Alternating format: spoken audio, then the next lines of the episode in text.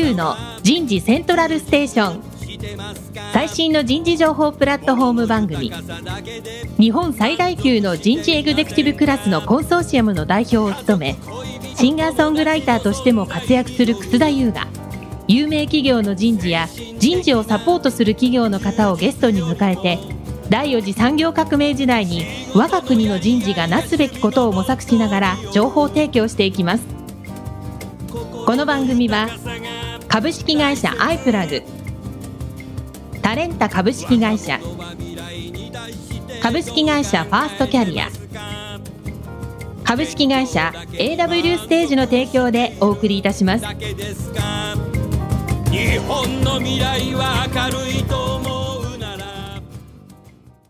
楠田優の人事セントラルステーション。最新の人事情報プラットフォーム番組パーソナリティの楠田優です、えー今日は東京恵比寿にあるファーストキャリアさんのフロアから番組をお送りしたいと思います。松岡刑事の気になる人事用語。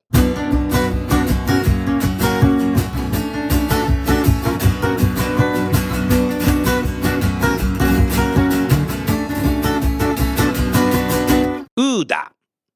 OODA ウーダループ。ウーダループとは先が読めない状況の中で成果を上げていくための意思決定のアプローチです。観察、情勢判断、意思決定、行動の英語の頭文字を表しています。いわゆる PDCA サイクルが計画を成功させるために行動の軌道修正を行っていくプロセスであるのに対して、ウーダループでは最終的なゴールに向けて行動しながら臨機応変に打ち手を変えていくところに違いがあります。不確実性の高い環境においては、精緻な計画を立てること自体が困難であり、そもそも行動しなければ意思決定に必要な情報自体が得られないからです。毎年、変わり映えしない事業計画に基づいて組織運営を行っている企業も少なくありませんが、計画を与えられることに慣れてしまって、現場で機敏に情勢判断を行う能力が養われていないことが懸念されます。ウーダループ。早速ですが、ゲストの方をご紹介いたしましょう。株式会社ファーストキャリア代表取締役社長の瀬戸口渉さんです。瀬戸口さんどうぞよろしくお願いします。よろしくお願いします。瀬戸口さん、はい。今日のテーマは、はい。リーダー人材の採用育成を成功させる新卒採用の新たなる潮流はい。ということでね、えー、二人で少し進めていきたいと思うんですけども、はいお願いしますそもそもさ、はい。ファーストキャリアさんって、はい僕もともとさ、セルムのさ、うんうんうん。鹿島社長と親しくて、はい。鹿島さんがさ、確かあなたを紹介してくれたんだよね。そうですね。少しさ、リスナーの方にそのセルムさんの話もさ、はいして、それからファーストキャリアさんの事業について話をして、はい。それから、その、今のテーマ、はい。リーダー人材採用育成を成功させる、はい。新卒採用の新たな潮流をさ、少しあなたの話をしていただければいいかなと、はいそんなふうに思います。どうぞよろしくお願いいたします。願いします。えっと、セルムはですね、まあ、セルムグループということで、はいえー数社やっておりますけれども、実はあの、設立は結構古くてですね、はい25周年。おもう25年になったはい。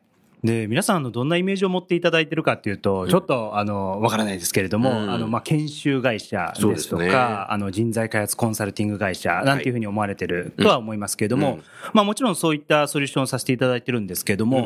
まあ、特にあの、セルムで言うとですね、その企業の中でも、あの、一番大切うん。な部分、経営塾っていうところをですね、になってます。うん。まあ、もちろん経営塾っていう名称であの各社で展開してるわけではないですけれども、その企業、まあ、特にあの我々は大企業に、超大企業が多いよね。そうですね。はい。うんそこの幹部クラスの研修って結構セルムさんでやってるっていうのは、は僕自身その HR エグゼクティブコンソーシアムのね、ええ代表やってるので、はいもう普段さ、日本の超大企業のさ、はい人事担当役員とか人事部長の方と日々接してるけども、結構話題になるのと、あ、セレブさんなんだ、みたいな、オタクもなんだ、みたいな。とうございます。すごいですよね。はいうん、非常に多分、質がいいんだろうな、というふうにそんな日がもうね。ああ、そうおっしゃっていただけると。やっぱりその、いろんな、なんていうんでしょうね、ビジネス環境が変わっていく中で、うんやはりその大企業も変わっていかねばならないと。うんそしてあの、今ってその、いろいろベンチャーが注目されてですね、うんあの、すごく力のあるベンチャーやスタートアップも増えてますけれども、うんやっぱりその大企業が推進して、えっと、日本の経済ですとか、うん。あの、世界に影響していく力っていうのはすごく大きなものですから、まあ、そこに特化して、はい。うん。ただ、いろんな変革を起こしていくのも、やっぱりその人が起点だと。うん。まあ、そこにあの、こだわってですね、うん。経営塾では、まあ、今の経営陣もそうですし、うん。次のその次世代の経営者やリーダーたち、うん。こういった人たちを、おどんどんどんどん創出して世に送り出していくっていうところをですね、特化してうん。実施してます。で、この経営塾と言われるのは、まあ、アクションラーニングですけれども、そこのシェアでは、おそらく日本でも一番高いんじゃないかと思います。はい。そうなんだね。年間160本ぐらいですね。やってるの？はい。これはすごいな。セルムさんの特徴って、はいそのパートナーの講師の数がものすごいいるそうですね。っていうのは、もうだいぶ前にね、はい。今のこのセルムさんの本社ではない、ええもう一つ前の恵比寿にあった時の、あそうですねそうですね もうちょっと小さい時かはいら僕、鹿島さんとこはいお伺いしていろいろ聞いてたんだけど、はい今、パートナーの講師の方って何人ぐらいいらっしゃるの？今約1400人ぐらい。1400になったの、はい僕が聞いた時って900になりましたって聞いた時に鹿島さんから、そうでしたそうでしたすげえなとかって思ってたんだけど、はいい、つの間にかそれより500人増えてんだ。はい。あーいろんなね、あの、インディペンデントコントラクターのね、素晴らしい講師ってたくさんいらっしゃるもんね。はいそういう方たちをパートナーとして持っていて、はい企業ごとにどの講師がいいか、はいカスタマイズしてはい提供されててんだよね。そうですねこれは講師の品質をね、維持するのに素晴らしいやり方だはないというふうに思いましたね。講師の方も、プロフェッショナル講師の方もいらっしゃいますし、うんあの、コンサルタントの方もいらっしゃいますし、うん最近だとあの、その業界について詳しい方もいるよね自動車業界だけはいやってきた人とかさ、もともと自動車業界にいたとかね。そうですね、そうですね。うんいますよね。専門性のある方とか、うん今も授業をこうされてる方とか、いろんな方は、はい。素晴らしいお力借りてますスキームのやり方だなと思ってますね。ありがとうございます。そういう中で、はい。株式会社ファーストキャリアファーストキャリア。そうですね。うん。あの、先日、13周年を迎えました。おめでとうございますはい。14期目を迎えました。うん。で、もともとファーストキャリアはですね、まあ、呼んで字の通り、まあ、若手なんですね。うん。で、設立した当初が、やはり、時流柄、例えばニートですとか、あの、いろんな言葉がこう、出始めた時期だったんですねそれ。はね、はいやっぱり日本の上位校の大学を卒業してもニートになってしまって、そのまんま30代、うん、うん。最近40代の人もいるみたいだけど、そうですね。ね、うんおうん、そういう問題を解決しようとそうですね。いうとこからスタートしたの。はいうん。どこかあの日本の、まあ、社会というか会社の中で働くことに閉塞感っていうのが、まあこう結構あの強く出ていたタイミングで、うんまあ先ほどのその経営塾もずっとあのセルムでやってたんですけども、そこにこう上がってくる層がいなくなったんだよですとか、うんまあこう年次的に上げなきゃいけないんだけども、そこのまあ質が昔より下がってねみたいなお声を頂戴するようになってですね。少子化になってくるとね、本当にそれがね、言われる企業多いね。それから昨今また話題になってる氷河期の人とかね。はい。うん。いろいろあるね、そこは。なるほど。なので、当初は、その、セルムで、まあ、いろいろ提供しているお客様の若手、うん新入社員から大体3年目、4年目ぐらいですね、うんの方たちの底上げをこうして、うん一人前化して、企業の中で羽ばたいていく、うーその、しっかりとしたその、ファーストキャリア期を築こう。なるほど。そこが、あの、一番のミッションが元々でした。なるほどね。はいうん。で、ただもちろんそこも、あの、継続してやっておってですね、ただ単にあの、我々って、あの、先ほどもおっしゃっていただいたように、いろんなそのパートナーの方との力も借りて、うんで、まあ、研修っていうのを、まあ、オーダーメイドでこう、組み立ててっていうふうにしてますので、うん。まあ、単発の研修じゃなくて、こう、線でこう、結んでいったりとか、うん。あの、事後フォローとか、もしくはあの、2年目、3年目ってい。うふうに線で結んだり、そこに関わってくる、その OJT 担当とか上司の方の、まあ、関わりも描いたりっていうふうに、こう、面として描くみたいな形で、研修自体もですね、あの、非常にあの、まあ、おかげさまで、うん。えーご評価もいただいてですね、うん。例えばですけども、あの、4月1ヶ月間で、新入社員に限っていくと、えっ、と、1万7000名。はい。これあの、結構日本でもトップクラス。トップクラスだね。はい素晴らしいね。させていただいたりしたんですけども、最近、やっぱり、若手育成の、うんなんて言うんでしょう、定義というか意義というのが変わってきたなと変わってきたはい。なるほど。感じます。うん。あの、リーダー創出のうん、やっぱり一番最初の起点というかですね、うんあの、そういう位置づけにされてきたと。昔はその底上げだったんですけれども、うんリーダーを創出していくためにうん逆算をこうしていって、えー若手育成っていうのがこうちゃんと位置付けられてるですとか、うん。それはあの採用にまで遡っていって、うん。うんタレントマネジメントがですね、うん。もう本当にヤングの時から始まった。ヤングタレントマネジメント。そうそうです、そうです、そうです。うん。はい。それはなんでそういうふうになってきたんだろう？何か瀬戸口さんとして。はい。思いはありますか？いろんな会社さんとこうお話ししていると、うんやっぱりビジネス環境がもう非常に変わって、そうだね。もうどこの業界もそうなってるね。はい。もう事業のポートフォリオも5年前と全然変わってるっていう会社さんも多いですよね。うんでそうなっていくと、今の、まあ、経営者、リーダーはいるけれども、ん5年先、10年先、誰がリードしてるのかっていうと、うんあの、わからないと。な、どんな事業してるかわからないから、うんどんな要件があるのかっていうのもわからないと。うんとなっていくと、それを持った人っていうのは今うちにどこにいるのかもわからないと。どうやって取っていけばいいのかわからない。まあ、そんな中でも、各社さん、あの、できることからやっていこうというふうにされてると思うんですけども、なるほど。そうなっていくと、お若手がこう育って、たまたま、うんまあ、導入研修とかの3年目ぐらいの研修が終わった後で10年ぐらいこう現場で頑張りな晴れ期間みたいなのがあるじゃないですか。うんそこの中でたまたま、あの、いい成果を出していたとか、たまたまいい上司に巡り合って、いい形でこう、力発揮してる人を引き上げるというのだと、うんやっぱり偶然にこう任せるようなリーダーソースになってしまうと。うん。だからそこを狙って狙いきれるものじゃないですけども、やっぱり意思と意図を持ってリーダーを作っていこうんうというのがですね、あの非常に求められてるんだと思います。なるほどね。昨日ね、たまたまね、大手のはい。家電メーカーのはい。人事の役員の方とお会いしたのね。はい。超大手ですう。んうんそれで、もう歴代の社長は、はい。新任社長ははい。60歳だったらしい。うん。うん。ところが、今回初めてうん46歳の方が社長に就任したと。それまでにはいろんなその選抜の研修とかいろいろこう受けてね、はい。やってきて、うん初めてそれ。うん。で、それは今まではその高度成長時代から始まってうん、物を出せばうん。売れていたうん。ので、年功序列の中でね、はい60歳ぐらいの方が社長になるっていうので、それでよかったけども、もはやね、AI だとか IoT だとかね、そういうものと組み合わせて、うん。やっぱりやっていく時代にね、ろ60歳じゃね、もうダメだと。で、その46歳で満足してるわけじゃなくて、もっと早くね、おーすごい。社長ができるようにね、はいしていかなきゃいけないと。で、そういう中でね、いろいろね、僕自身と議論したんですけど、少しね、はい。やっぱね、初期キャリア重要だって言ってた。ん最初の配属先とかね、んそう重要だって言ってたね。はいだからどういう入社してきて、どういう上司について、どういう経験をして、ええ、ええ。どういう育成をして、んどういうストレッチアサイメントをして、んそれで早くね、うん。トップリーダーとして作っていくかっていうのが、いよいよね、人事のね、うん。役割になってきた。なるほどですね。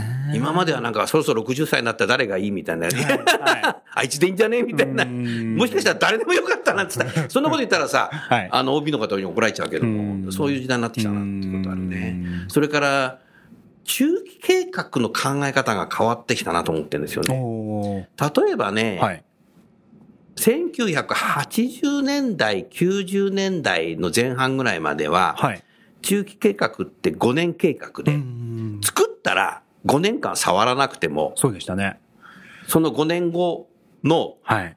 売上とか利益よりも上回っちゃったっていうのがあるんだよね。だから、そういうものだった。それがいつの間にか5年計画を、なんか2、3年経ったら少し変えるっていうふうに変わってきている。はい今、中期経営計画が5年じゃなくて3年になってきちゃってるんだよね。うん。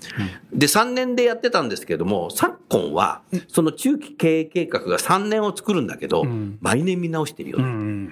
ん。だから、文化の時代っては、い。中継もそうなってきていて、うん。で、進行形の企業なんて中継作らないっていうのあるんだけど、うんうんただ何万何十万もいるような社員がいる会社はやっぱ作らないと、どこ向かってか分かんなくなっちゃうので、こうやっていくっていうのがあるんだよね。だからやっぱり、共通の言葉は、長い経験をしたからリーダーになるっていうことじゃなくなってきているなっていう。で、一方、若い学生自体もね、やっぱりすぐ、なんか自分のやりたいことができる企業に入りたい。またリーダーになりたいっていう人も最近増えてきてるので、うん。そういう意味でね、社会だとか、経済だとか、会社の事業だとかっていうのと学生の思考がうまくなんかね、波に乗り始めてることでね、やっぱりそれヤングタレントとはいいうところがね、うんえー来てるんじゃないかなと思ってね。それともう一つは、僕はいつも言うけども、はい。人手不足と人材不足と違うと思うんだよね。あ人口減少になってくると、今日の売り上げの欲しいことを仕事してくれるの多分人材不足でいいと思うんで。だからよくある減毛補充だよね。いな辞めちゃったから入れるみたいな。あ。はい。ただし、やっぱり人材っていうのはやっぱ将来幹部になっていく、リーダーになっていく人なので、ここのやっぱね、もう採用の仕方も多分違ってくると思うし、かつ育てるうんやり方も違ってくると思うんだよね。だからそういう中でね、ファーストキャラさんのやってることっていうのはね、非常にね、社会的価値が僕あるんじゃないかなっていう、そんなふうに感じて、今話を聞きながら思ってたね。具体的にさ、はい。あの、どんなソリューションされてるんですか？あのーヤングタレントマネジメントとあの銘打ってるんですけども、うん何かそのヤングタレントマネジメントパッケージっていうのがあってですね、うんこれを入れたらあのヤングリーダーが出てくるぞっていうものではないと思う、ああ、なるほど、なるほど、はいなるほど。やっぱり各社いろんな取り組みをこれまでもされてきてますし。そうですよね。はい。でやっぱりもっとこう変えていきたいっていう思いも持ってらっしゃいますけれども、やっぱり何百人とか時にあの1000人とか取ってるとですね、やっぱりその、いろんな制度の兼ね合いもありますし、人数も多いので、うん。なかなかこうできないこともありますし、うん。そんなにあの、数人でやってる会社だったらもうすぐ制度をこう変えようですとか、いろいろできますけども、そうじゃない会社の皆さんですので、あの、そこに合わせて、会社とか業界固有のそのあり方とか、うん。ならではのあり方っていうところに合わせながら、いろんな取り組みをですね、うんまあ、つないでいったりですとか、少しアップデートしていくっていうのが、あの、ヤングタレントマネジメントだと思ってます。はい。はい。で、その中でも、あの今、まあ、取り組んでいるものがですね、いくつかありますけれども。おぜひご紹介してください。はい例えばですが、いわゆるファストトラックですね。うんうんはい。数百人こう取ってる中でも、ん例えばあの数人、うんまあ5人とか、あの、まあ片手人ぐらいのことが多いですかね。はい。はい。こういったあの、幹部候補生として取った人たちを、まあ通常のアサインとはまあ違うところにこうアサインして修羅場体験をこうくぐらしていくっていう。はい。で、これもやっぱり非常にあの、ハレーションが起きやすい制度ですので。確かに、確かにはいね。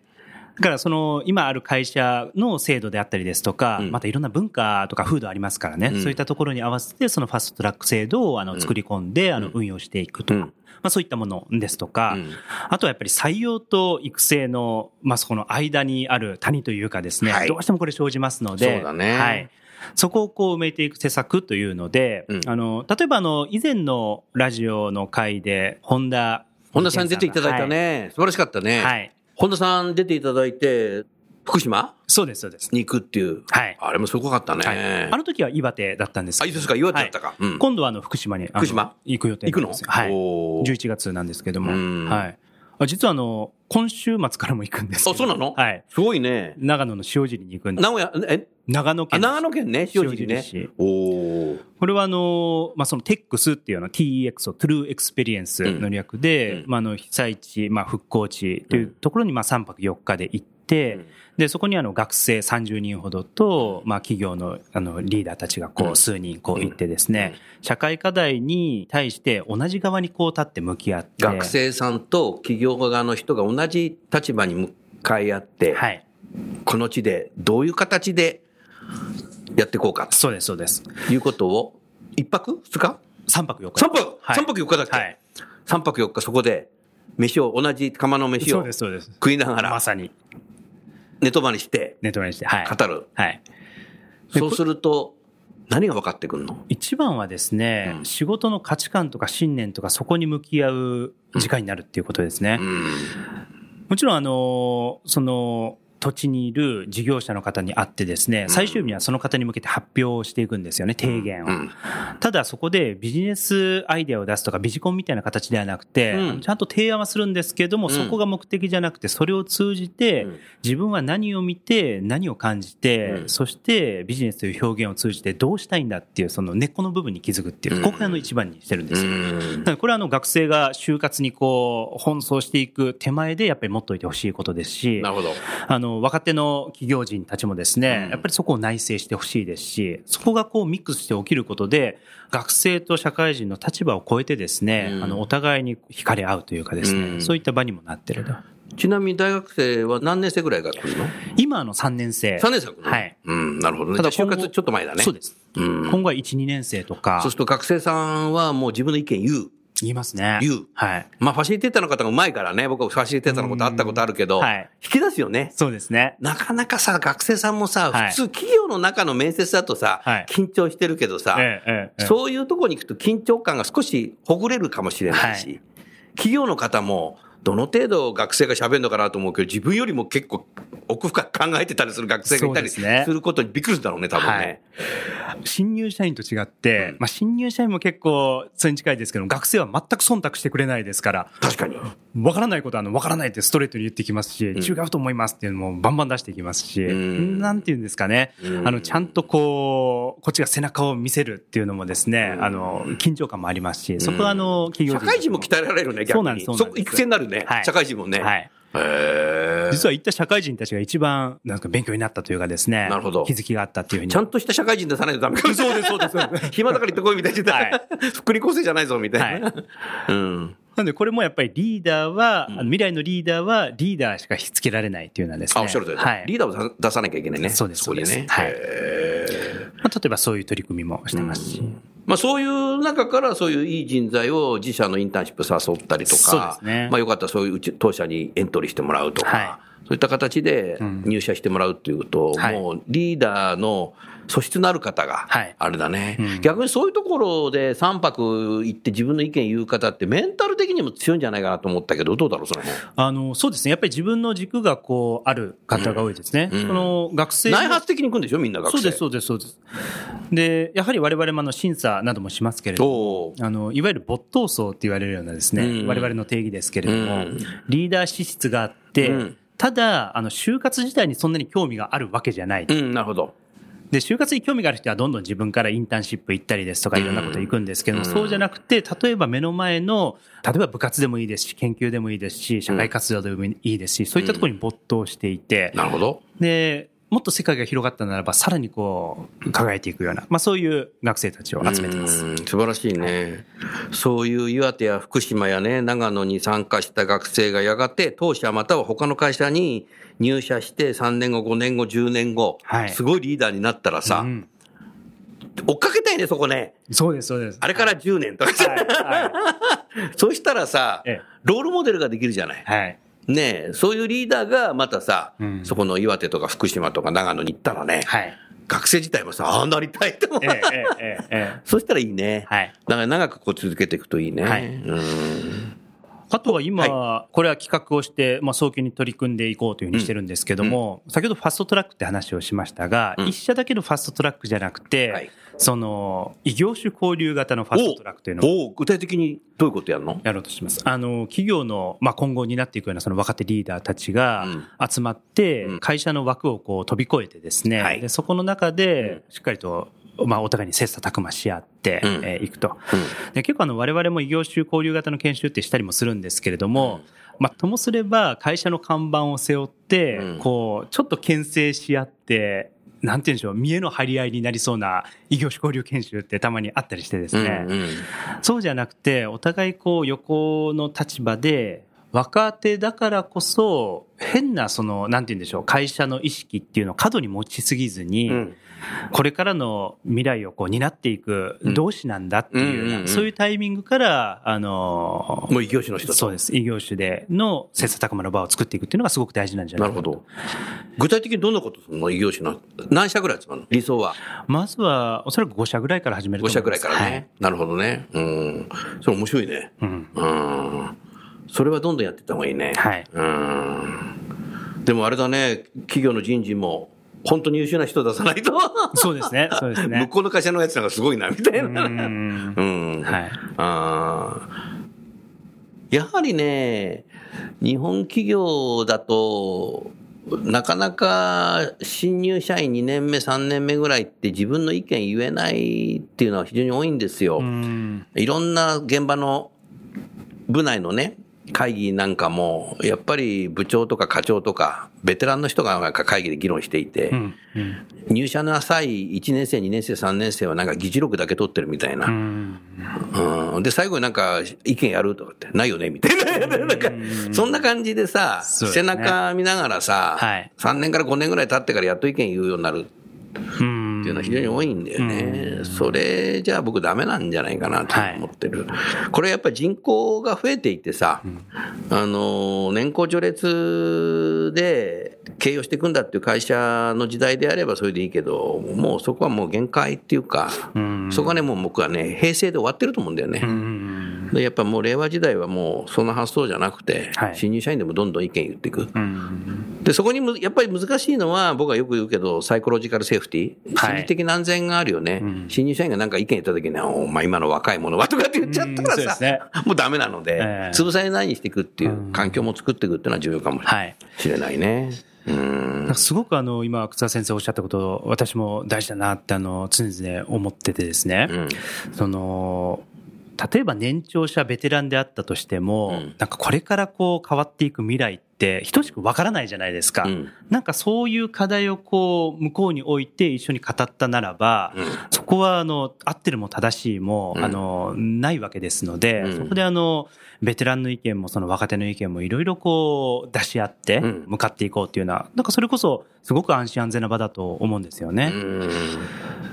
うんちょっと話それちゃうんですけどもいい、最近あの、個人的な興味もあってですね、あの、中高生のうんジョブシャドーイングのメンタうんーっていうのにも少し参画しててですね。中高生？はい。おおそれは？何をも狙ってんのそれは？あの、やっぱり、いい、その就業体験ですとか、その中高生へのキャリア育成の一環ですね。うん。で、それをやってる団体さんがあって、そこにあの、弊社の社員がですね、うんあの、学生時代から参画してると。あ、そうなんだ。今3年目の女性社員なんですけど、その話を聞いて、ちょっと面白そうだからちょっと入れてくれよっていうふうにこう言って、完全ティーンエイジャーじゃない。ティーンエイジャーど真ん中だよな。そうなんです、そうなんです。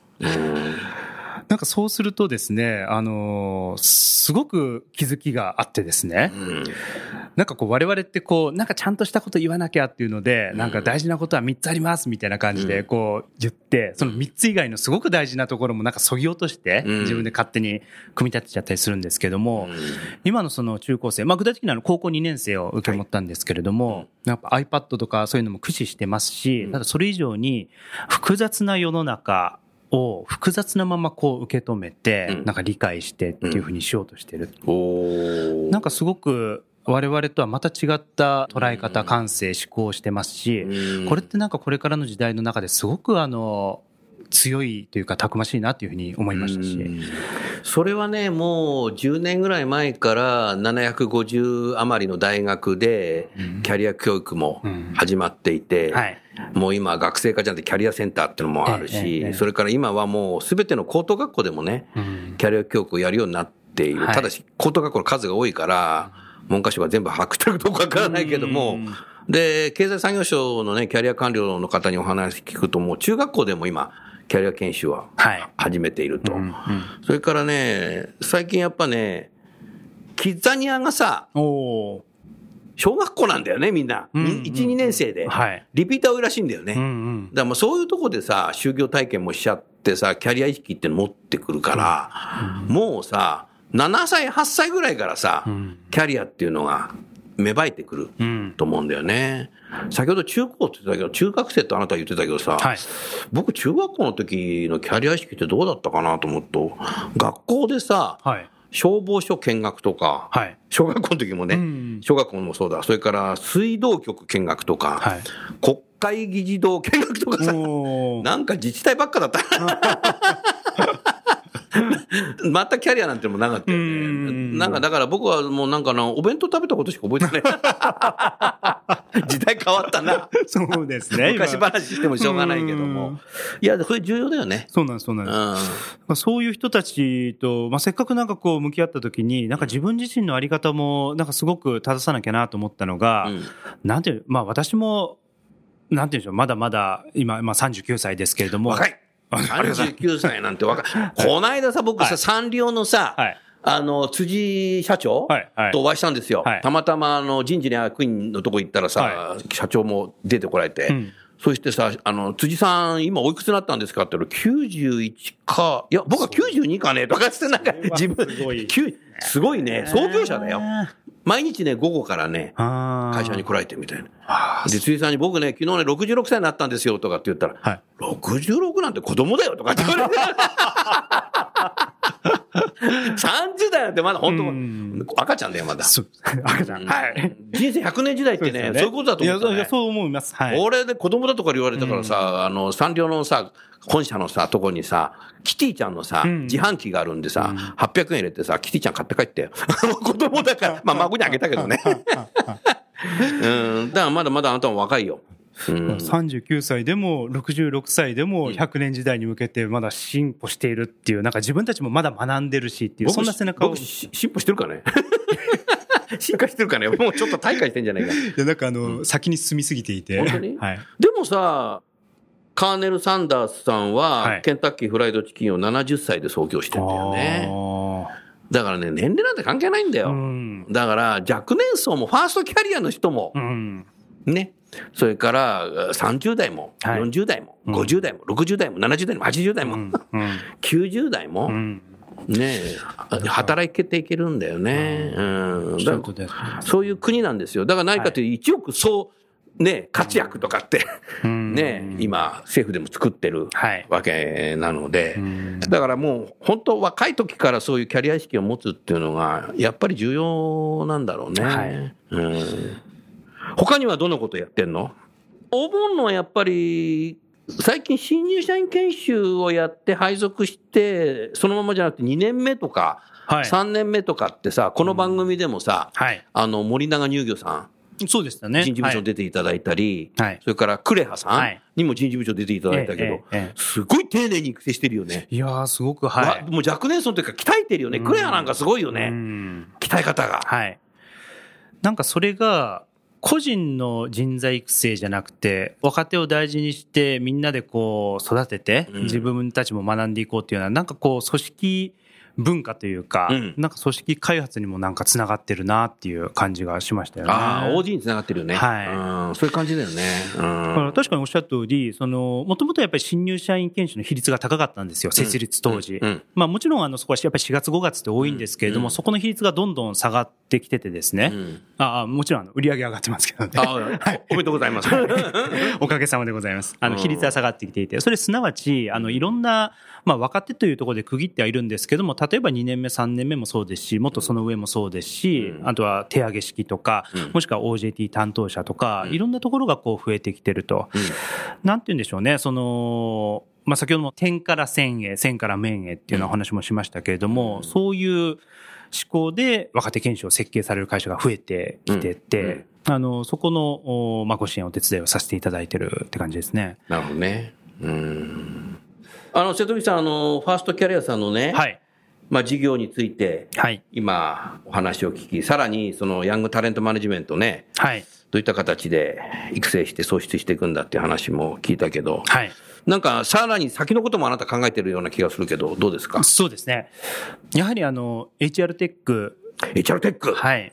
いろんなところでも言われて、うんもう数年経ちますけれども、うんそこも我々もこう取り組みを始めていてですね。いいですね。はい。ただ、もともとその、まあ、テック企業ではありませんので、うんあの、我々の強みとしては、その人がやっぱりこう、気づいたりとか、いもしくはその、お互いに創発し合うっていうような場をこう、持ってるっていうことだと思うんですよね。うん。その研修の場というか。うん。で、そこを活用して、うんまあ我々だからこそ、まあ測定ができるとか、測れるっていうようなそのデータっていうものをきちんと蓄積して、うんやっぱり個人の、まあ、キャリア開発とか、うんそういったところにプラスにこうなっていくような、うんそのデータの活用の仕方っていうのも見出せたらいいなというふうにお思ってます。いいですね。はい。あのね、去年もラスベガスであった HR テクノロジーカンファレンス行ったんですけども、はい今年もね、ええ、え行くんですえ。うよ。ん。もうね、アメリカ行くとね、だいたいブースだけでも450ぐらい出てるんだけど、3日間で全部回れないんだよね。いろいろ質問するけどね、いろんなものが出てきてる。うん。でね、これね、企業はね、これからたそういうたくさんあるね、HR テックのクラウドサービスっていうのは山ほど出てくるんで、うん。みんなやっぱりね、少し、あの、デパートでいうとデパ地下のさ、試食じゃないけどさ、はい。いろいろチャレンジしてみるといいね。トライアンドエラーだね、これね。うん。デパートの地下行くとさ、なんか美味しそうなロールケーキとかさ、なんか売ってて説明してんじゃない？うん。で、見てるだけだと味わかんないし、はい。ちょっと爪楊枝でつついてなんか試食すると、これうめえなと思うとさ、買っちゃうじゃない。はい。だからね、これからやっぱり HR テクノロジーってね、企業を買う側はね、あの、いいとか悪いとか判断するだけじゃなくて、うん。試食をするっていうのは重要だと思うんだよね。うん。つまりね、三感だよ。うん。人間っていうのは五感があるので、うん。耳ではい。良さを聞いて、うん。資料を見て、目で見る。うん。うん。だけど二感でね、いいとか悪いとかね、選んでたらね、うんこれダメだと思うね。うん。うん。だからやっぱりデパ地下だってさ、目で見て、綺麗だなとか値段も見て、うん。で、なんかあの説明の女性からさんがいろいろ聞いてさ、うまそうだなって言われても、それ耳と目だけなの二感なんだよね。んそこで試食っていうので初めて三感になるわけじゃない。うんで、これは重要だね。はい。デパートっていうかね、百貨店の人事の人ってこれ話すとね、いや、楠田さんね、それ地下だけじゃないよって。一階の化粧品売り場なんか全部そうだよ。おー確かにそうですね。化粧品売り場はさ、女性が歩いていてさ、はいあ説明聞いて耳でね、ええええそれから目で見てさ、はい綺麗だなと思ってさ、もう座ったらさ、もう口紅つけられちゃうしさ、うん 目の周りつけられちゃうしさ、はい。あるじゃない、ええそれから化粧品だとさ、匂いもあるわけですよ。うん。だからさ、ちょっと舐めたりしてさ、はいだ五感なんだよね、一回は。うん。うん。うん、だけど研修はさ、別に舐めるわけじゃないですよ。匂い出てくるわけじゃないんでさ。HR テックは匂いなんかないんで、うん4巻目、5巻目はないんだけどさ、やはりね、3巻で選んでいくっていう時代は僕じゃないかなうとん。思ってるね。うん、だから今後やっぱり、ファーストキャリアさんもね、こういうものを手掛けていったら、で、お客さんに少しなんか使ってもらうそうですね。っていうの。がね、これからの時代なんじゃないかな。今ちょうどあの、今月取り組みを始めたことがあって、おう。我々で言うとあの、R&D、まあ商品開発おうおうそうだね。で、あの、マーケティングして、うん。まあ、例えばセミナーとかもそうです。し、で、うん。うん PR して、うん。例えばあの、まあ、ホームページ使ったりとか、うん。まあ、こういったの、それぞれ今までも一生懸命やってきたんですけれども、うん。やっぱり今、草田さんおっしゃってるのは、その HR テックの、なんて言うんでしょう、流れもすごく早いので、はいね。こう、ベンダー側が商品開発して、マーケティングって、なんとかしてっていうことをこう踏んでたらですね、もう平気で1年、2年やっぱり経っちゃいますんうん、で。で、やっぱり食べてみないとどうかわからないという、何がいいのかっていうのは、これもまたわからないですし、うん。これはなんかこう、我々だけでこうやってたら、うん。もう、なんか社会にとって、会社にとって価値がないなというふうに思ってですね、それをお客様と一緒にやろうと。うん。だからもう全部の掛け合わせを、うん。あの、我々のお客様の中でも、そういったことをこうやっていこうっていうふうにこう言ってくださる、あの、侍っていうふうに呼んでますけど。お侍。それいいね。侍担当者がいらっしゃる会社さん、3社ほどとですね、もう一緒に、あの、まあ、その志のもと、うん。あの、どんどん各社ごとのこう取り組みをして、まあ、大テーマのもとですね、うん。各社の取り組みをして、それを1ヶ月ぐらいでこう、集まってうん、お互いに共有しながら、お互いにこう、R&D を進めていこうよっていうそんな取り組みを始めました。いいね。はい。やはりね、ジェネレーション Z? うん。うんいわゆるデジタルネイティブ？はい。まあ、今23歳、4歳ぐらい以下かな。うん。まあ、あの、人によってみんな違うけども、はい。大体その頃の年齢の人たちっていうのは、マニュアル全く見ないでこう使いこなしていくのと、うんスマホは使いこなしてるので、はい。やっぱりね、そういう HR テックなんていうものは、やってって言ったら何もマニュアル見ないですぐ使いこなしてるので、うん。やはりそのマンツーディスプレイ依存でね、生きてきちゃった人には、そういう研修だとかね、そういうものも、そういうスマホだとかね、向かってやるプラットフォームっていうのが、これからやっぱ有効になってくるんだろうね。うん。さらにね、日本はね、僕ね、HR テクノロジーはね、どういうふうに進歩していくかなっていうのを常にね、アンテナ張ってるんだけど、今年も5月から6月にかけて、あの、サンフランシスコに行けましたけど、毎毎年僕行ってんだけど、サンフランシスコ、ベイエリアがやっぱり進んでるなと思ったんですけど、テック系のベンチャーじゃなくて、普通のね、企業に訪問してもね、HR テクノロジーは、ベンダーがね、訪問してね、営業してないよ。いきなりね、やっぱりね、リンクディンとかそういうところからね、今から1時間、当社こういう会社だけどミーティングしませんかっつって、うん。まあ、同じサンフランシスコにあってもね、訪問してこないんだよね。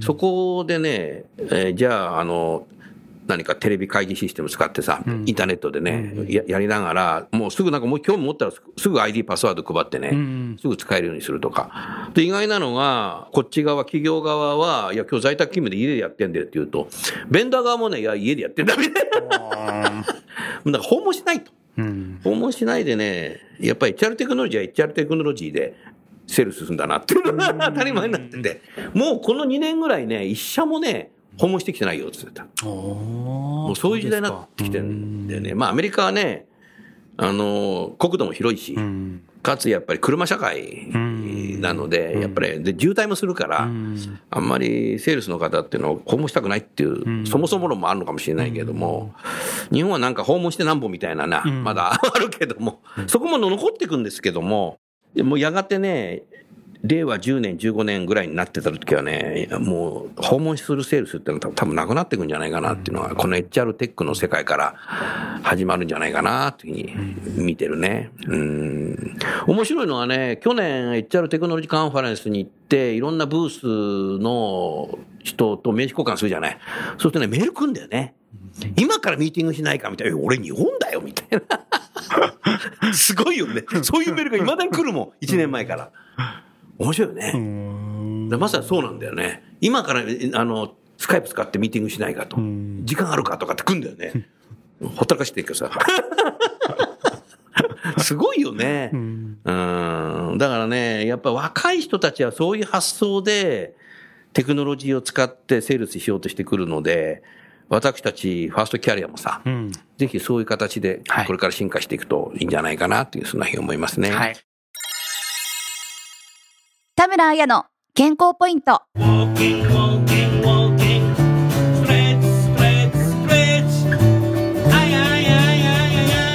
ダイエットは摂取カロリーと消費カロリーのバランスで決まる。シュークリームを食べました。1個250キロカロリー。甘いものが好きでたまに手が伸びてしまいますが、常に摂取と消費のカロリーバランスを調整すれば、好きなものをたまに食べても問題ありません。ダイエットは摂取カロリーと消費カロリーのバランスで決まります。消費カロリーよりも摂取カロリーが上回った場合は太ります。もし痩せたい、体重を落としたいという人は、摂取カロリーを減らすか、消費カロリーを増やしてみてください。食べ過ぎたと思ったら、その後、2、3日は腹8分目にし、炭水化物を減らしたり、野菜中心などにして摂取カロリーを減らす。もしくは運動をして消費カロリーを増やします。ダイエットは摂取カロリーと消費カロリーのバランスで決まる。楠田優のヒューマンリソースミュージック。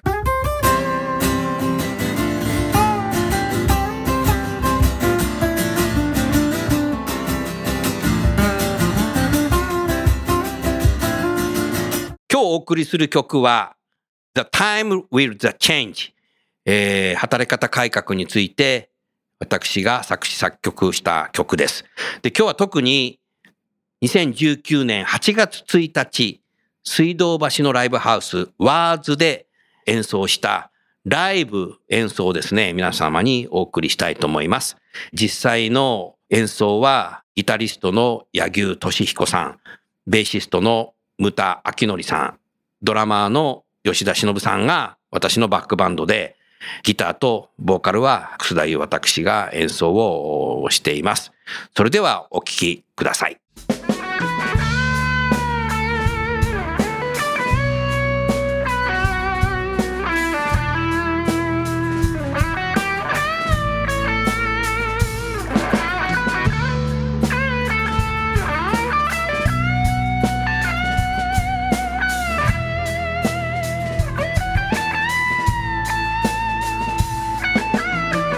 今この時代の転換期にあなたは時代を変える勇気はありますか？過去に全くとらわれることなくあなたたちと共に時代を変えたい。これまでのみんなの働き方をなたは変える勇気はありますか？過去に全くとらわれることなくあなたたちと共に働き方を変えたい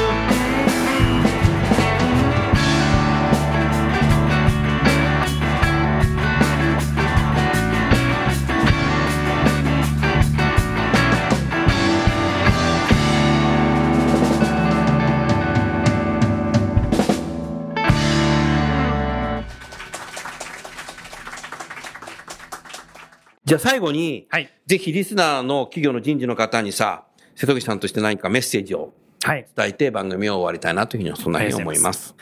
あの、若手を取り巻く、まあ、環境もそうですし、若手育成っていうものの定義も、どんどんどんどんあの変わってきている今ですので、ぜひあの、ここにまだ会は、明確な会はありませんので、うん一緒にその課題を向こうに置いて、そうですねはい、伴走していければと思ってますので、これからもどうぞよろしくお願いいたします。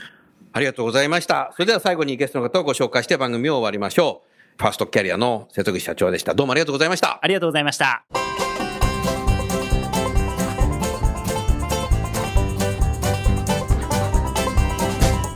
今日の番組はいかがでしたか？楠田優のサードアルバムの中から「輝け飛び出せグローバル人材」とともにお別れですこの番組は企業から学生に直接オファーを送ることができる新卒向けダイレクトリクルーティングサービスを提供する株式会社アイプラグワークハッピーな世の中を作るをミッションとし世界の HR テクノロジーを日本市場に展開するタレンタ株式会社。若きリーダーたちの可能性を引き出し企業と社会の成長に還元する株式会社ファーストキャリア。職場でできるストレッチと質の高いウォーキングを提供する健康経営サポート企業の株式会社 AW ステージの提供でお送りいたしました。それでは次回もお楽しみに。届けてこう